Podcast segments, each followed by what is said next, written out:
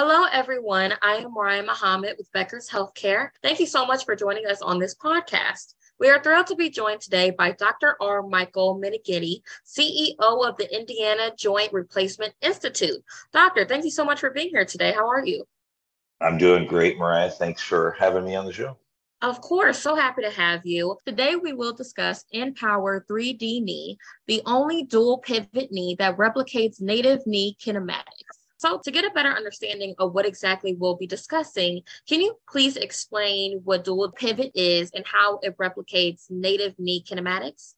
Sure, happy to, Mariah. So, the, the premise the native knee behaves in a motion pattern, which is what we term kinematics. So, when you bend and straighten your knee or you're lunging or you're you know you're performing activities of daily living going up downstairs or you're in sports and you're you know, uh, executing some more advanced moves, your knee goes through motion patterns, and not just your knee, but everyone's knee, and that's what we call kinematics. And so there's there's a way that the native knee or your own knee moves when it has an intact anterior cruciate ligament and posterior cruciate ligament and surrounding ligament. So, you know, when you hear athletes have an injury, they tear their ACL part of the restoration of that, fixing that ACL, is so their knee has stability and they can continue to do those complex sporting maneuvers. So that's what we refer to when we're talking about sort of the native knee kinematics. And the reason why we call it native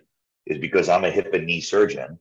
So as a as a knee replacement surgeon, someone who puts in prosthetics, uh, puts in uh, artificial or total knee replacements, I'm trying to put in implants that replicates that quote unquote normal knee motion and feeling. Because if you look at, you know, the first knee replacements were performed in the United States in the late 1960s, and to this day, only about probably four out of five they're satisfied with their knee replacement. And less than that, probably only two or three out of five will say their knee, quote unquote, feels normal to them. In other words, like they can't tell they had a replacement. So that's different than the hip replacement side where most people feel it's normal. So the knee, the knee is a very complicated joint.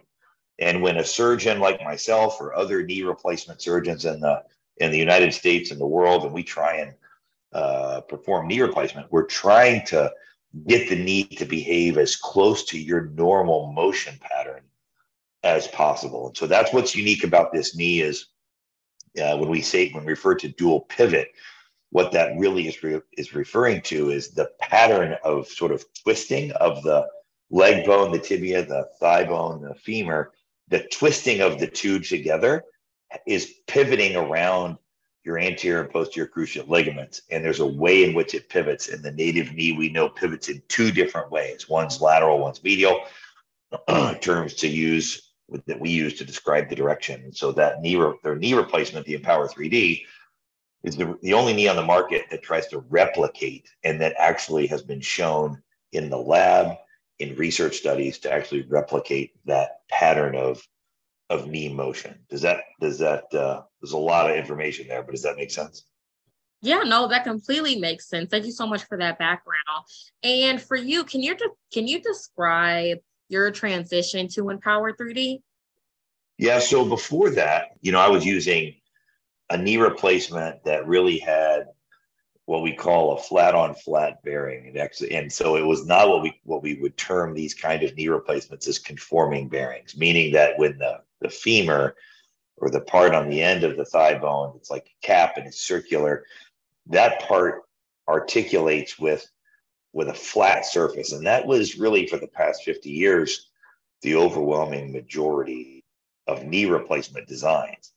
Now in the last few years we've seen uh, increased adoption amongst orthopedic surgeons for their patients in using these what we call conforming polyethylenes, or that's the that's the articulation surface where it's a little bit more curved and it provides that stability. And so I transitioned about seven years ago from a flat bearing to this more conforming dual pivot geometry um, and we've performed a bunch of research on it since that time, both in the gait lab and clinical research compared to the flat on flat bearing bearing type. Um, and it's been a great thing uh, for our patients and and how their knee replacements are doing. Thank you for that insight. And how has Empower 3D affected your practice and your patients? Yeah, I think it goes back to what I was mentioning earlier, where um, patients are are more satisfied with their knee replacements because it feels more normal to them.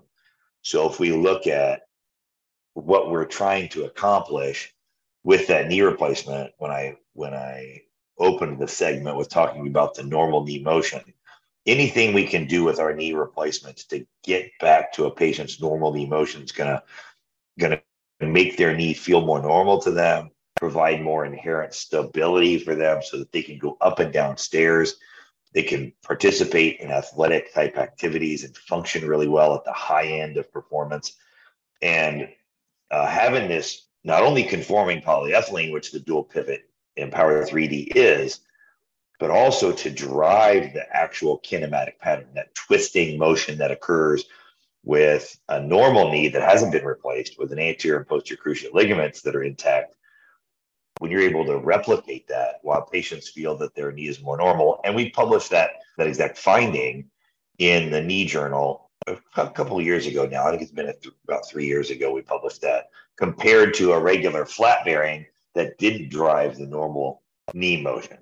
So as we found these these curved this this more curved conforming bearing drives that pattern of native knee motion, mm. and the patients feel much more stable, and they feel that when they're carrying out their activities, stairs, walking, and whatnot, their knee feels more normal to them. So that's been a big improvement in my patients, and it's been a thrill to see that. Um, one of the things we found is we used to have a higher incidence of uh, what's called manipulation. So if a patient has a knee replacement and they get stiff afterwards and they're not moving like they should, many many uh, over the last you know few decades would say, oh, the patient's not doing their physical therapy right. Well, that's usually not the case because many of the patients who get stiff after knee replacement are are in fact very motivated trying to do well. But we've probably done something that was either you know the implants weren't in the perfect position or maybe it's not driving with native knee kinematics or the knee's unstable. And so we've just seen much better outcomes and patient performance using this knee design over the traditional flat on flat bearings in the past. And, and, quite frankly, what we're seeing, if you look at, you know, when, in the United States, we we're starting to follow something called the American Joint Replacement Registry, which is we track all the hip and knee replacements done in the United States now in this registry. Other countries have had them for for decades, but it's in the last decade we've gotten our our act together here in the United States and been able to, to utilize that. And what we're seeing is that I'm not alone. That sur- many surgeons in the United States are are transitioning to this sort of conforming bearing. Um, it just happens to be that this particular this particular type of bearing drives that knee motion we're looking for. So it's been a huge, huge uh, improvement for my patients. They've been very, very happy. And now when we do knee replacements, I very rarely worry about their recovery, and I expect um, I expect that the overwhelming majority, over 95%, will be thrilled with their outcome, which is a, a game changer for us. Absolutely. Thank you so much for sharing that. I'm so happy to hear that your patients are doing well and feeling great after the replacement. You talked a little bit about comparing. How does dual pivot compare to medial pivot? It's a great question. So it's interesting. So medial pivot is a term used, uh, medial pivot, medial congruent. This is a term used uh, by a lot of the other major implant companies to describe um, that pivot pattern I talked about, that twisting pattern, and that that was really described in the way we thought the knee moved prior to 2012, 2009, 2012. Emerging research in that era showed us that the knee behaves in a medial pivot pattern only in greater degrees of flexion. Like if you're lunging or if you're going up steep stairs or you're in a squatting position. So if you're walking or if you're going up regular height stairs, regular inclines, your knee is actually lateral pivoting. So these these knee designs that are emerging in the market, unfortunately, are really based on antiquated science and it's actually incorrect that the, the knee does not move through medial pivot throughout its entire range of motion. So if you're walking with your legs straight, when you when you strike the ground, we call it heel strike when we're talking about gait. When you strike the ground, your knee is straight and then it bends as you walk through and you step through with the other foot. You rarely go past about 30 degrees of flexion. During that entire time, your knee is not medially pivoting at all. It's a laterally pivoting. And that's that, as I mentioned earlier, that's the the term we used about which uh, about the tibia rotating around the femur based on where that center of rotation is, either lateral or medial to the anterior and posterior cruciate ligaments. So that's you know it's it's interesting that the companies are producing a knee that uh, is based on science that's over a decade old and, and inaccurate, but sometimes that happens. So we just need to keep showing everybody, uh, you know, showing the surgeons uh, and educating the surgeons on what the modern uh, understanding of of knee motion is, and we'll continue to move things forward in the profession. But that's, you know, the dual pivot has both lateral and medial pivot, just like the normal knee does. Unfortunately, the medial pivot designs just have what the knee's doing only when they're in uh, in really high flexion. Wonderful. Thank you for that in depth answer. And before I let you go, doctor, the last thing that I wanted to ask you is why might a surgeon be hesitant to use Empower 3D? Yeah, you know, I think that's a great question. I think that a lot of surgeons, as they begin, you know, if you look at the American Joint Replacement Registry, which I referenced before, surgeons probably you know, it's probably less than 10% right now, but is are using these conforming type of bearings, these more congruent bearings, but it's the fastest growing segment of the market. So people are really surgeons realize the importance of stability and kinematics, and they're embracing these.